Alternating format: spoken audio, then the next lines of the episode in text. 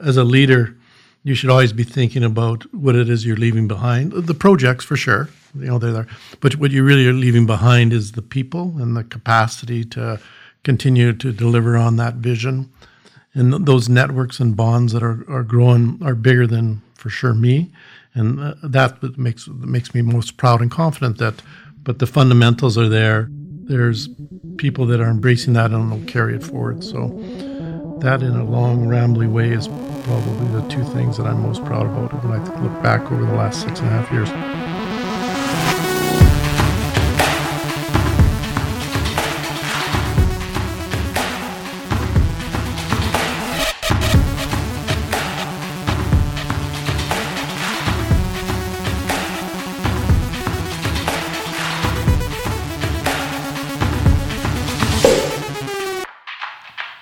After more than six years leading the organization, I'm sad to say Steve MacDonald is retiring and stepping down from his position as Chief Executive Officer for Emissions Reduction Alberta.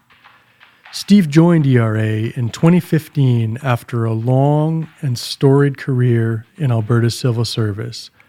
He's been instrumental in positioning ERA as both a leader and a team player in the Canadian innovation system. In the six plus years he's been our CEO, just to rattle off the big flashy numbers, Steve has guided over $600 million in investment to more than 125 projects. Projects that are already reducing greenhouse gas emissions and creating competitive industries here in Alberta. But these numbers, as impressive as they are, only tell half the story. The rest, as Steve explains in our conversation, and as anyone who's worked with him knows, is all about the people, about building up that network of folks, folks who work at and with ERA, folks who are driven to realize the same mission we are innovation in service of sustainability. People make it happen, and people keep it going. So we talked about that a legacy of people and projects, and about what's next. We're all going to miss Steve, and it was a pleasure to have this last chat with him. Here it is on Carbon Copy.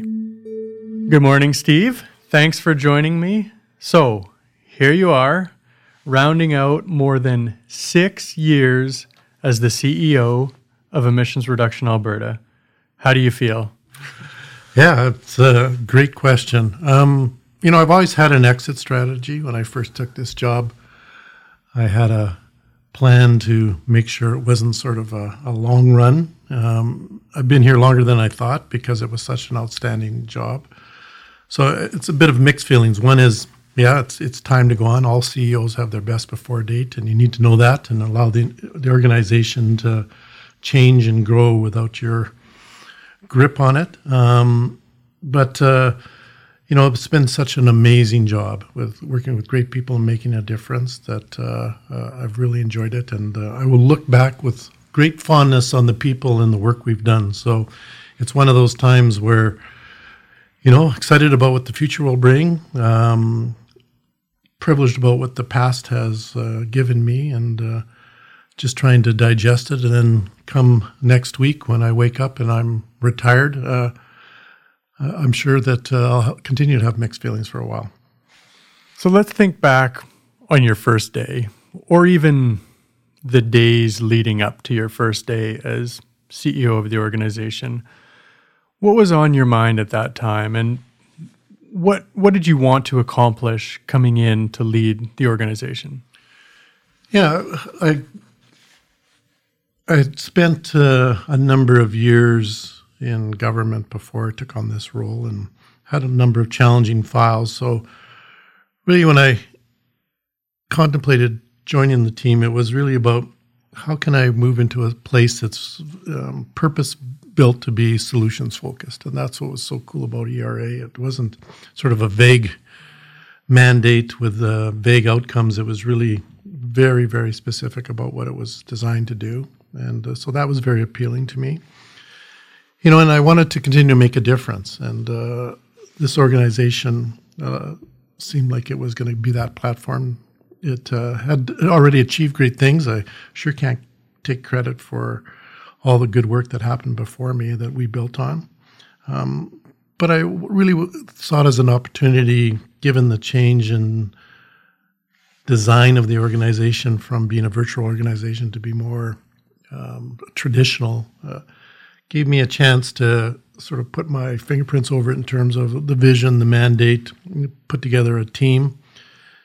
You know, in those first days, it was as some of the early thoughts were, where am I going to sit? You know, because before COVID, having an office was important. So even something as fundamental in that, but it really was an opportunity to continue in sort of that public service, making a difference, and uh, it delivered on all those fronts.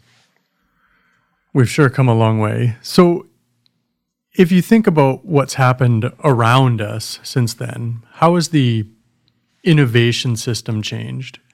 Yeah, you know, I, I think it's um, become sort of the key engine of economic, environmental, and social transformation. You know, it was always there, but I think the world sees innovation as the solution to many of the complex problems we're facing. Um, and, and I would say, because of that, the system has changed in terms of the amount of money available, public money and private money. Uh, I think it's changed in terms of the alignment. We've learned, certainly with ERA and our partners, that we need to work together to be clear on roles and responsibilities, to have shared outcomes and be clear where the handoffs are. Um, I think there's been a lot of good work in terms of setting priorities, strategic plans that are um, based on innovation as one of the levers to achieve the outcomes. So I think that's great.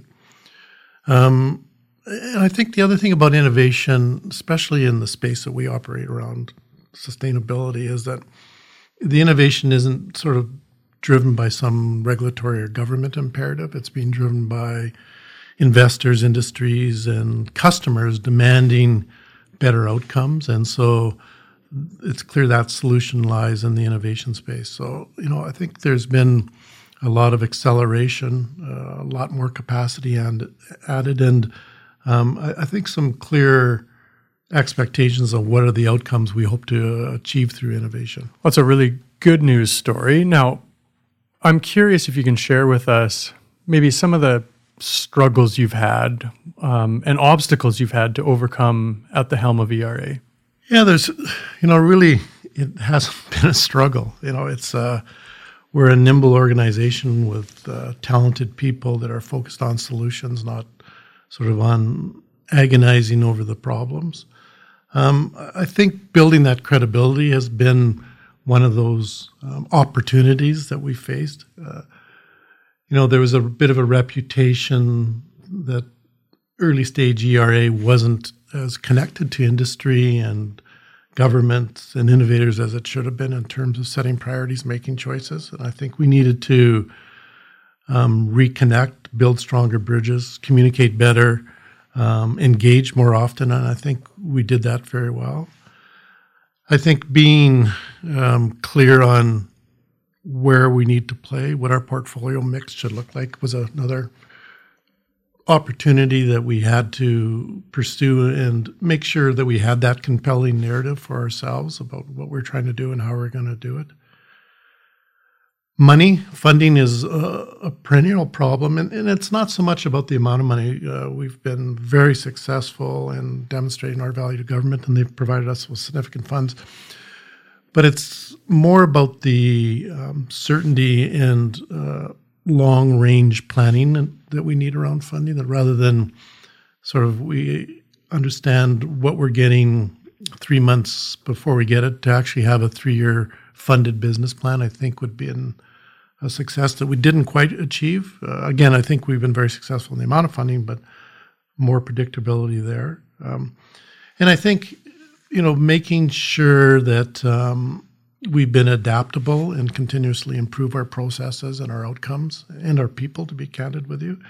Uh, that's been, again, a real opportunity and one we've risen to. We, we haven't rested on our laurels. You know, I think we had a great reputation, did good work, got good outcomes. but we always recognized that there was an opportunity to do better, and we did that consistently. And it was sort of not sort of it's hardwired in in the ERA culture. The we fund innovators, and we're innovative in terms of how we design and deliver programs and services. Um, I think the other thing is, you know, as you grow as an organization, there's all kinds of pressures in terms of the people side. You know, how do you attract good people, retain them? We've done a lot of work in sort of creating an organization that has, you know, a solid uh, compensation plan, you know, office space, um, all those pieces that uh, good employees demand. And so that's been a, a real opportunity to grow and develop in that space. So I'd say those are the the major things. And you know, we've been gifted with a sophisticated, thoughtful, respectful board. And often organizations that are board governed, that's that's a challenge, sort of aligning yourself with the board and making sure they're adding value and their nose in and fingers out. And the, our board has been outstanding that way. Um, and I think industry and others have stepped up. So the uh, the upsides have been far greater than any sort of um, bumps in the road. Um, but like any organization, there's been growing pains, and but I think we've met them all, and we're better and stronger because of uh, how successful we've been.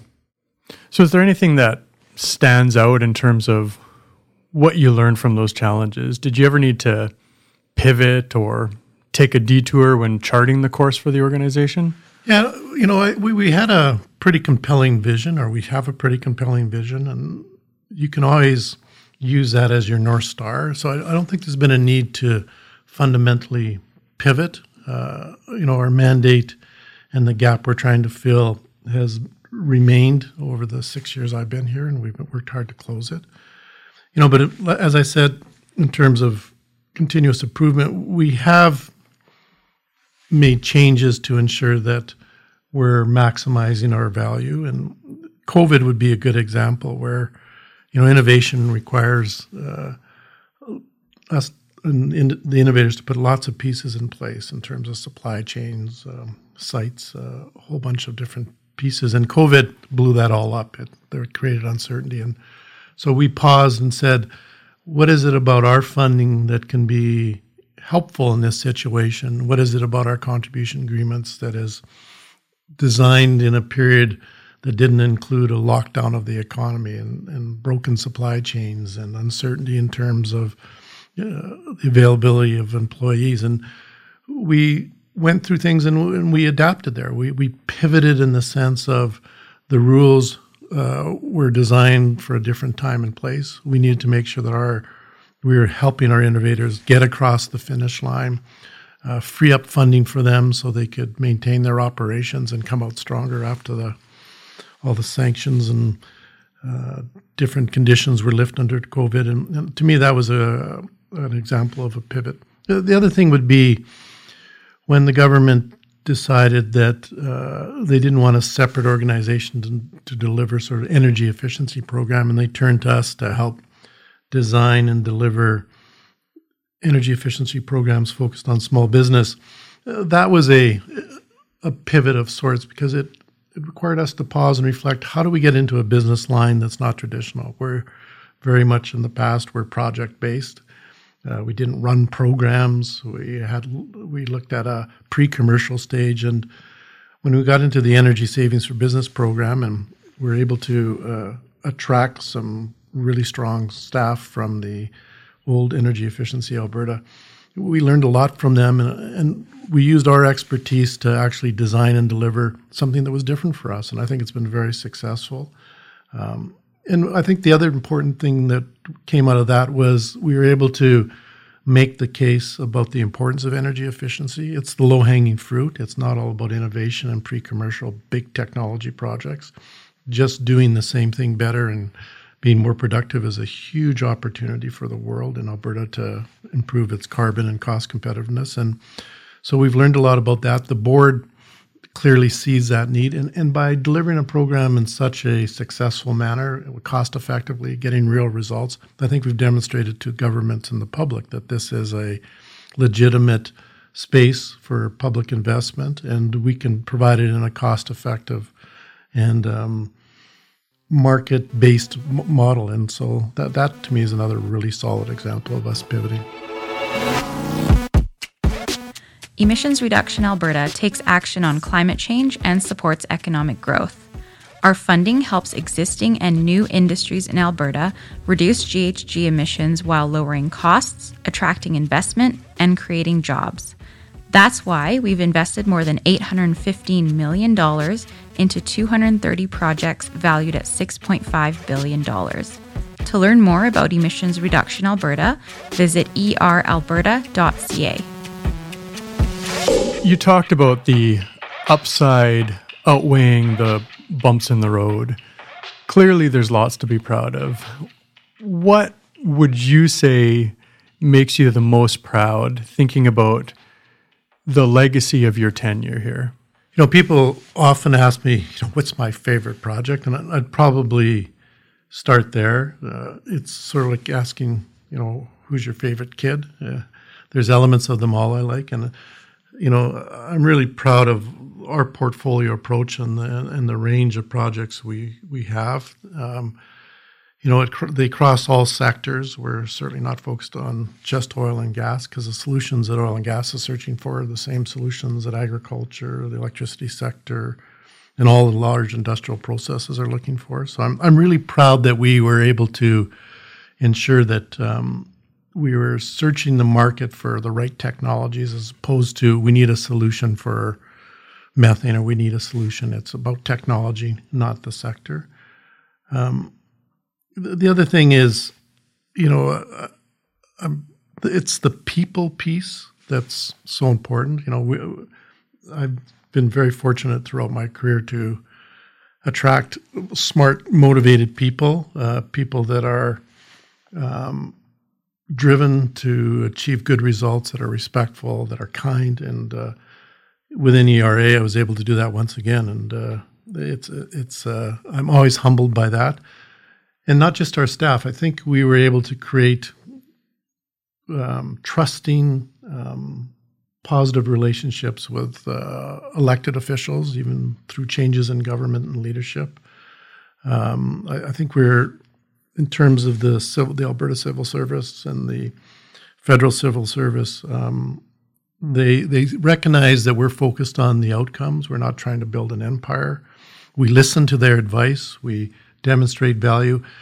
And as I always say, whenever I meet with them, uh, I'm there to help them solve their problems. I don't want to go there with a complaint to say, here's my problem, please fix it. And I think they see that and respect that. And that's allowed us to become a trusted advisor and to punch beyond our weight in a whole bunch of areas that are important for the file that we're focused on. Uh, you know, I'm also incredibly proud of our relationship with industry. Um, we make it clear to them that we're here to solve their problems. We're not here to tell them what the solutions are. We engage with them in a sincere way where we're listening for their advice and suggestions on where we should be um, directing our funds, uh, the design of our, our, programs in terms of timelines, uh, the nature of our contracts. So, very much they've seen us, hopefully, over the last six years, being responsive and focused on the problems that they want to solve because that's our raison d'etre for sure is that we're, we're, trying to develop solutions where there's a customer and a problem that industry needs help uh, solving and i think we've done a good job on the people side around innovators you know we've always had an open door policy lots of people i've met over the years have exciting passionate ideas about how they're going to solve the the challenges of whatever sector around greenhouse gases. And it's fascinating just to see the brilliance, the passion, uh, the commitment uh, from the innovator community. And I think that's been really important for us to be um, successful is that we've created that network of um, stakeholders, shareholders, partners, whatever you want to call them, to deliver the kind of outcomes. So, you know, the, the projects for sure, because we can't uh, identify and fund and help accelerate projects. We're not being successful, but it really is about the people that's been uh, the greatest gift. And you know, as a as a leader, you should always be thinking about what it is you're leaving behind. The projects, for sure, you know, they're there, but what you really are leaving behind is the people and the capacity to continue to deliver on that vision. Um, and th- those networks and bonds that are, are growing are bigger than for sure me, and uh, that makes makes me most proud and confident that. Um, back to your first question, Mark, about uh, how am I feeling? The time is right because those pieces are in place. They'll change. People move on, and but the fundamentals are there. Uh, there's people that are embracing embracing that and will carry it forward. So that, in a long, rambly way, is probably the two things that I'm most proud about when I look back over the last six and a half years. Yeah, thanks very much. You know, I'm a technology geek, and I'm going to circle back one more time, at least, to the projects. And I'm going to ask you on air to name some of your favorite children. Since you started in 2015, you've guided about $600 million in investments to more than 125 projects. Those are truly impressive numbers. Can you name or talk about some of the projects that stand out to you? Are there any that you tell your friends or your family or your neighbors about, sharing only non confidential information, of course? Of course. Yes, always discreet. Let me think now. Um, given my passion around um, libations, uh, Blindman Brewing and its uh, carbon capture and utilization project is, is a lot of fun. And, and uh, I giggle about that one, but it's it makes it practical for people to understand carbon capture and utilization. It's a simple model. Most people understand beer; they understand it's carbonated, and, and so it's a really good example of of what we do uh, in a in a scale and in a in a way that the average person can really understand. You know, when I joined ERA, there was a, a, grand challenge around carbon capture that was underway, and that was probably my first introduction to sort of the thoughtfulness of ERA. That you know, this is an area where we need to advance some technology, and rather than sort of look for that later stage, that we would actually shepherd along some projects from you know earlier stage uh, technology readiness level all the way up to actually the construction of a facility that d- delivers the final outcomes. And there were some really cool projects in there because they also taught me that you need to be open minded about where the solution space may lie. You know, carbon capture, I often thought about it, you know, power companies or other point sources like this. But some of the most exciting projects there were around sequestering carbon in uh, uh, concrete and cement. And CarbonCure was a project uh, that went sort of all the way. It won the XPRIZE. It's uh, gone multinational in terms of its um, where its pilot plants are operating. Uh, so to me, that was a really cool because it sort of forced me to think outside the box and not come with assumptions about exactly what the application may look like in many ways. Um, you know, I really like the agriculture space. I think it's often forgotten that we in Alberta we're often um, consumed with sort of how do we get down the carbon footprint of oil and gas, but the agriculture space has huge potential in terms of um, applications. There's some really neat stuff we did around, you know, biofuels. Uh, there's some cool stuff around feed additives. Um, so that those projects are neat, and the renewable space. Uh, you know, the we've done a sort of that industrial scale solar and some wind projects. Uh, those are I'm proud of those because they make it real for people. It's not sort of the theoretical, you know, how you gonna um, turn bitumen into uh, some other products or nanotubes or whatever. They're real. They're on the landscape, and they demonstrate Alberta gets it and, and can actually deliver this sort of technologies in the business systems and integrate it into an, uh, an existing grid and, and, actually deliver the results. So those have been very, very cool. You know, more recently, the, we just did a challenge around the circular economy. Uh, personally, I think that's critical because it's not so much that we're going to reduce emissions uh, will be the, the, the, entire solution. We, we need to reduce what we use. We just can't use the same volume of products and services we have in the past. And the circular economy sort of allows us to think that through. How do we actually design products and services that can be reused rather than uh, thrown away? So I'm really excited about that. And again, I think Alberta has incredible potential. Hydrogen, everyone's talking about hydrogen. The whole world sees that as a key pillar in the solution space going forward. And again, ERA's led the, the world in that space. Um, uh, again, something very practical is the CP Rail uh, hydrogen uh, locomotive project. You know, I think that's very cool because people get that. Lots of talk about electric cars and electric trucks and all this stuff. But this is real. This is a, a key transportation system that has applications around the world, and we're actually de-risking the use of hydrogen. And uh, all these projects, we look not just at the supply side, but also the demand side. And this is a perfect example. We're going to create the demand for a hydrogen economy, and, and that'll uh, focus us on okay, how do you uh, be successful on the supply side where Alberta has some real competitive advantages. So th- those are just a few proof points, and I could go on, but uh, I think this is only a 30 minute conversation. well, at the risk of inflating your ego, you should be darn proud of your legacy. There's no shortage of uh, great opportunities that you've had the opportunity to guide. Now, let me ask you a slightly different question. So, putting aside the accomplishments and the legacy, what are you going to remember the most about your time at ERA?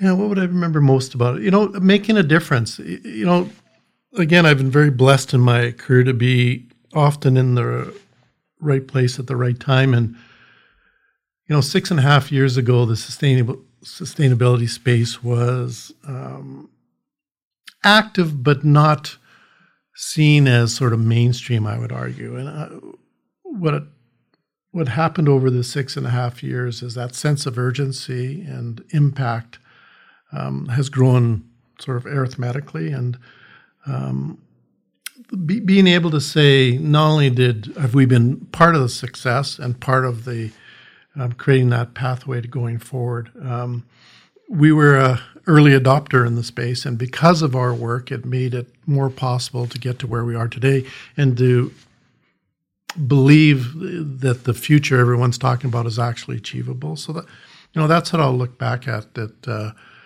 it's not too often where you can actually point to being part of a solution to a a world scale problem, and, not just on the fringe, but in a fundamental way. And uh, you know that'll be my fondest memory. And then the the people and the relationships that you build over those six and a half years are are ones that'll um, continue you know throughout your life. So i'm looking forward to meeting and sitting down with people and keeping my eye on how progress is uh, being made and seeing if there's places i can help. Well the audience can't see us in the studio but i'm glad to see you've pulled out your crystal ball or maybe Magic 8 Ball.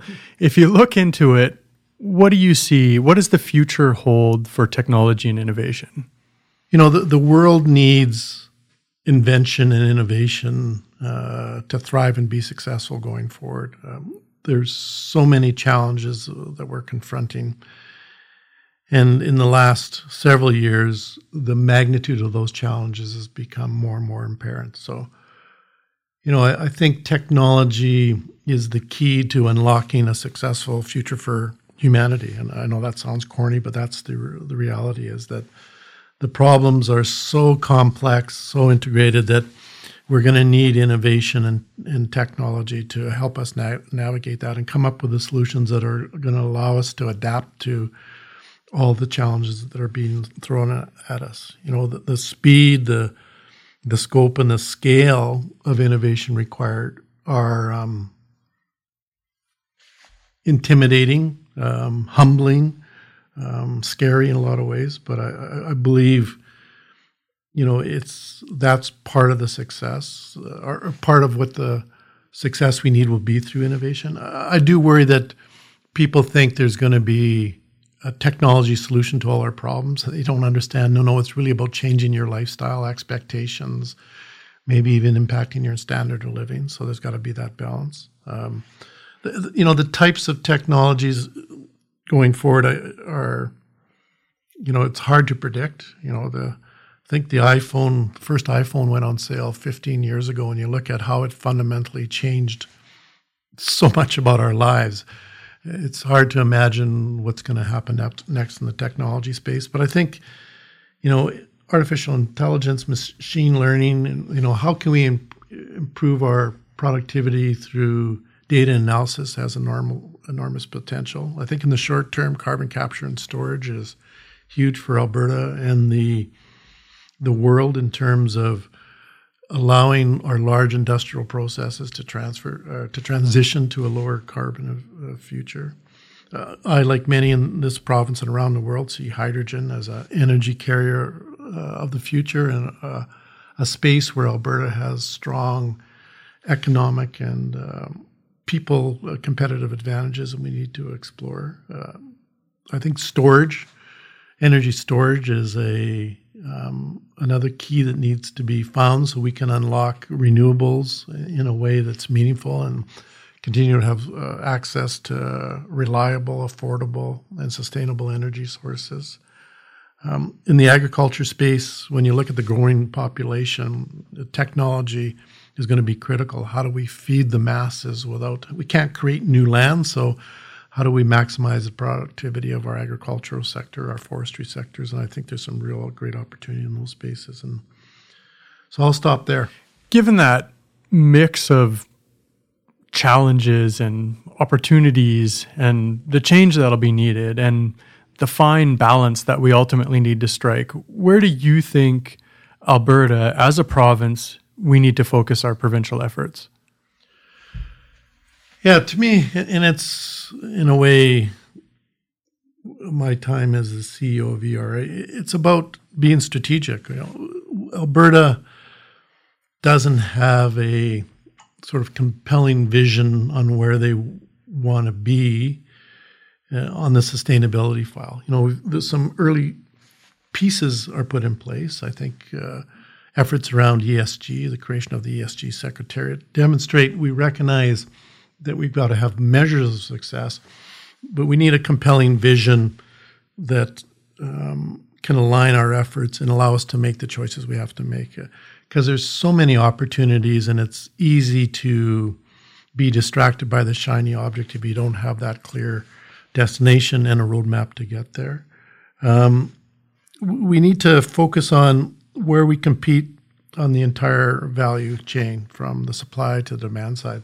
I, I do worry that you know Alberta has a, a, a bit of a we can do it all attitude, and and, and that's not realistic uh, given our size, our ge- geology, our geography. We have to choose where on those value chains we can really have a competitive advantage and make a difference in terms of uh, the supply side for new energy sources or on the demand side in terms of the manufacturing uh, and use of uh, new energy sources. So I think that's important. We got to be clear on choices and then go big. The, the, other thing I worry is that we sprinkle a little money here, a little money there, and we're not putting in the effort and the the level of financial um, and people commitment we need to be successful. Because Alberta really does have a gap between its reputation and reality um, perceptions out there. You know, the Canada West Foundation recently put out a, a, paper on that, and and you need to close that gap by taking action and delivering results. It can't. It's not about branding or um, a communication strategy. It's action, and then communicating. And I think that's what Alberta really needs to focus on because we do have to enhance our reputation and become the preferred supplier of the energy and agriculture and manufactured goods uh, of the future. And uh, so I think if Alberta can find that compelling narrative and um, sell it to Albertans as one that they can align with. It, it, just sets that foundation to allow us to move forward. And the last thing I'd say is we also got to be careful, back to my point about shiny objects, that we understand the difference between innovation and invention. Lots of conversation about what's the next greatest great thing. And yeah, I think there's some opportunities there, and Alberta has some winners and unicorns in that space. But innovation is really about how do you take what exists and apply it in new ways to be successful. And I think that balance and our understanding that we need to look at both sides. And on the innovation side, how do you actually scale up and deploy um, technology we understand, but we, we just, the economics aren't right or the, um, the de-risking hasn't been completed. We, we need to also make sure we got the right balance on that and, and aren't chasing sort of the, the, the next great great thing when we really don't have a, a competitive advantage in that space. So that's my sort of view of the future. But it really does start with that compelling vision. And um, I think there's a bit of a gap there for Alberta. We've got pieces like independent strategies, but how do they all hang together? And what's that coat rack that uh, we can throw things on and allow us to make informed choices and uh, place some bets and then get on with it?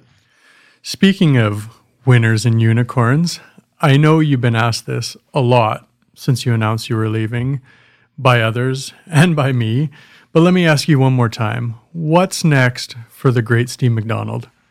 Um, yeah, you know, on a personal level, you know, with uh, grandchildren and family, it, they can occupy a huge chunk of my time, and uh, that is uh, the piece of our world that gives me the uh, the greatest joy is family. So more time on that. Uh, professionally, though, uh, I'm not one to sort of spend my day golfing uh, seven days a week um, or in the garden.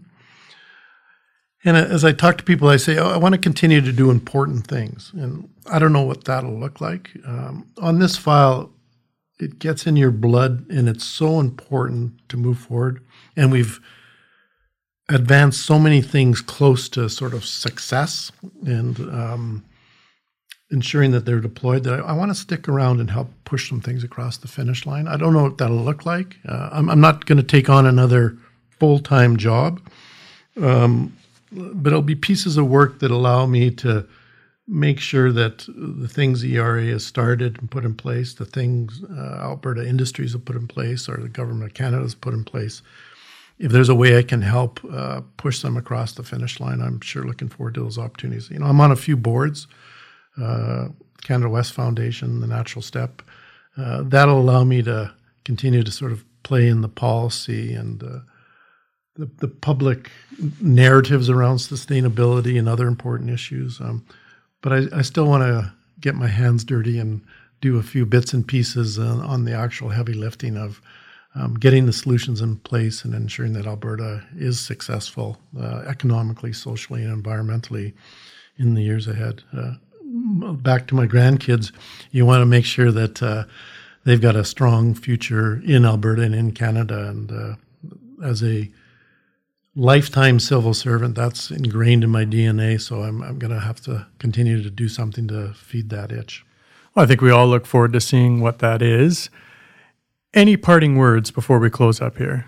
You know, the, the it's been a great run. Uh, ERA is an incredible organization. Um, for anyone listening to this podcast, what I would say is um, make sure that this model continues. You need dedicated, smart people that are well resourced, driving the solutions that Alberta and the world needs. Um, so don't don't mess with that. And make sure it continues. Um, we we need to in, to ensure that we don't fall into the trap of um, asking people to accept who we are and where we want to go based on what we've done in the past. I like to describe it's a little like a marathon runner who stops and points backwards and says, you know, I'm going to win this race because look how far I've come and how fast I've uh, gotten here. People don't care about that. They want to know what are you doing next in terms of moving forward and what's your final destination look like, and then to start the, running the, the, those last miles. And that's what Alberta has to make sure they do. Um, and you know, I, I, hope that people saw me model the way about partnerships that. Um, entering a conversation focused on what's possible rather than what's broken and who's to fix it. You know that that model sort of invites blaming and uh, defensiveness. But if you focus on possibilities and work with partners, uh, you can get amazing things done. And Alberta has an incredible innovation system with uh, like-minded people that want to um, make that difference, and we just need to uh, nurture that and encourage it. So that would be my best advice going forward: is to make sure those things continue to happen. I just want to say it has been an honor and a pleasure to work with you. You have no idea the impact you've had on the organization and on us, your friends at ERA. So, on behalf of the entire team at ERA, we will truly miss you. Thank you, Steve. And thank you, Mark, for those kind words. It's been uh, very much, uh, I, as the, the, old saying goes, I've stood on the shoulders of giants, and uh, I've been very fortunate in my career. And it's a great way to end uh, doing amazing work with amazing people. So, again, whoever's listening to this, thank you all for all you've done to allow me to be successful. Thank you.